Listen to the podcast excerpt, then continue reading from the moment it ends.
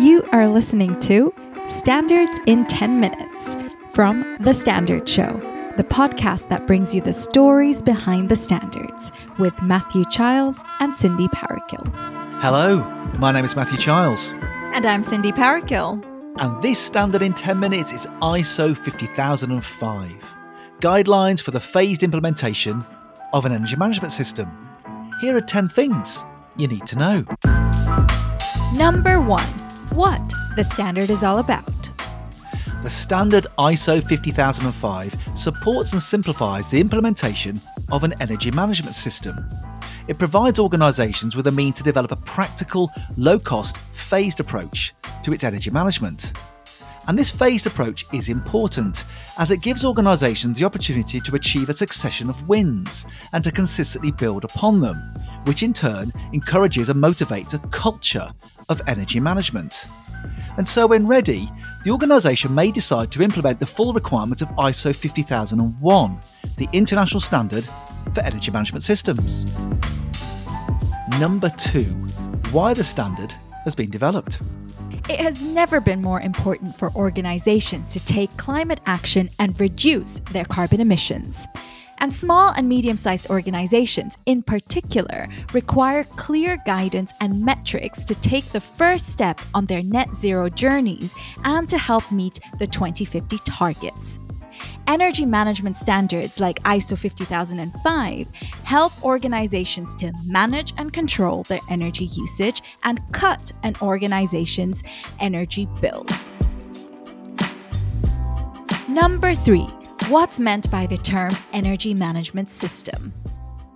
Energy management takes a systematic approach to the control, use, and consumption of energy in an organisation. The way it works is simple. First, an organisation sets its targets for energy reduction. These are subsequently measured, monitored, and evaluated for performance improvement. And then, second, a management review process ensures that the targets are met, any issues are dealt with, and there is shown to be continual improvement over time. Doing this well in a structured manner over time has been demonstrated to save energy, costs, and greenhouse gas emissions. Number four, who the standard is for.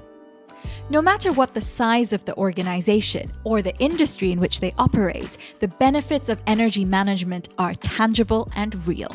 However, the standard is intended to support small to medium sized organizations in particular to develop an energy management system.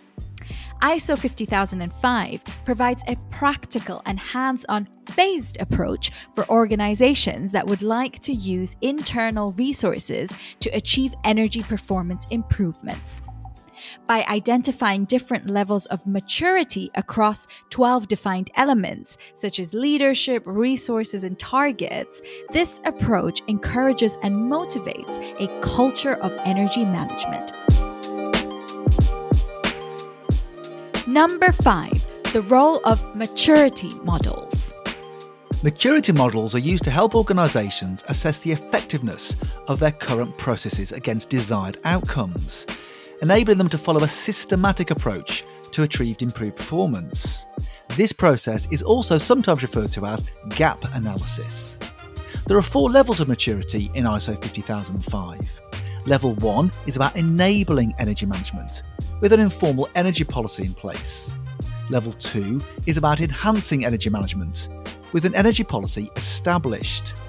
Level 3 is about an emerging energy management system with the energy policy including a commitment to continual improvement. And level 4 is about an established energy management system with the policy being reviewed regularly alongside organisational strategy. Organisations are encouraged to undertake an initial self assessment to set their goals. They may choose to go straight to a higher level of maturity. This provides flexibility in the starting point and timescales on the journey to a full energy management system. Number six, how the standard benefits an organisation. Implementing an energy management system in an organization can be a challenge, as organizations may have limited resources such as knowledge and time availability. The standard ISO 50005 provides a clear and guided pathway to saving energy, money, and carbon. And so, this phased approach can bring a number of benefits.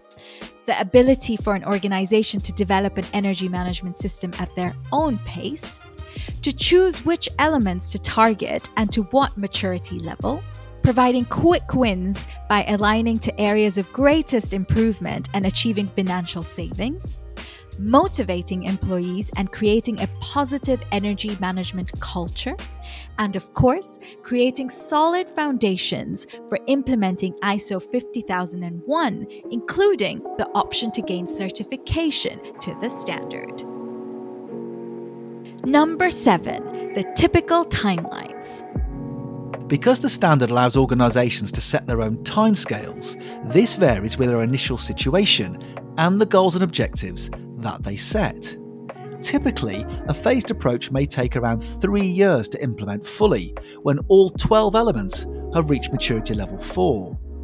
Ultimately, the beauty of ISO 50005 is that it allows organisations to control the pace. The best way for an organisation to get started is to do a self assessment by looking at each of the 12 elements in the standard and establish which maturity level they think they are at. Once this has been done, they identify the resources needed and prioritise which of the key elements to focus on first. Some elements might be on a longer timescale for achievement to a higher maturity, but as the organisations start to see some quick wins and a change in culture, this will motivate further positive responses within the organisation. Number 8. The costs involved. To implement the standard, the costs involved need not be onerous. All that is required is a degree of management and employee time to identify, measure, and document the initial situation, including setting an energy policy and specific targets.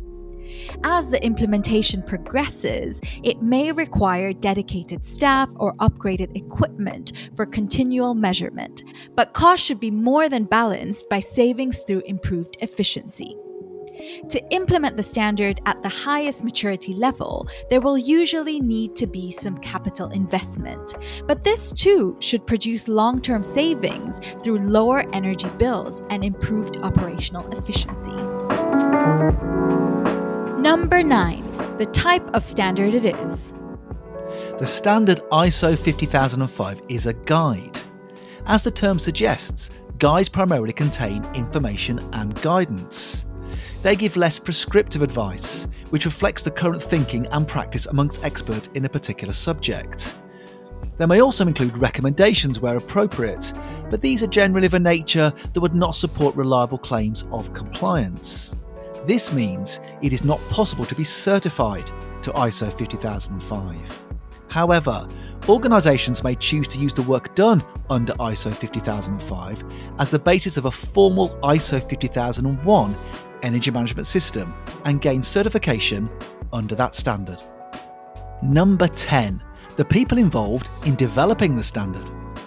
ISO standards are developed in what are known as technical committees, or TCs. And there are currently more than 250 ISO TCs working on all sorts of standards, from soaps to spacecraft, from solar energy to the safety of toys. The standard ISO 50005 was developed by ISO TC 301, the technical committee responsible for standardization in the field of energy management and energy savings. Though its members are national standards bodies, the people sitting around the table in a TC are representatives from businesses, governments, and other public agencies, trade associations, academia, and other key stakeholders. This diversity of stakeholder involvement is critical. It ensures that there is a broad based, open, and balanced representation in the standards development process, and that all views and perspectives are heard. So, there you have it a standard in 10 minutes ISO 50005 Guidelines for the phased implementation of an energy management system. You have been listening to Standards in 10 Minutes from The Standard Show. Subscribe to us now, wherever you get your podcasts. You just heard a stripped media production.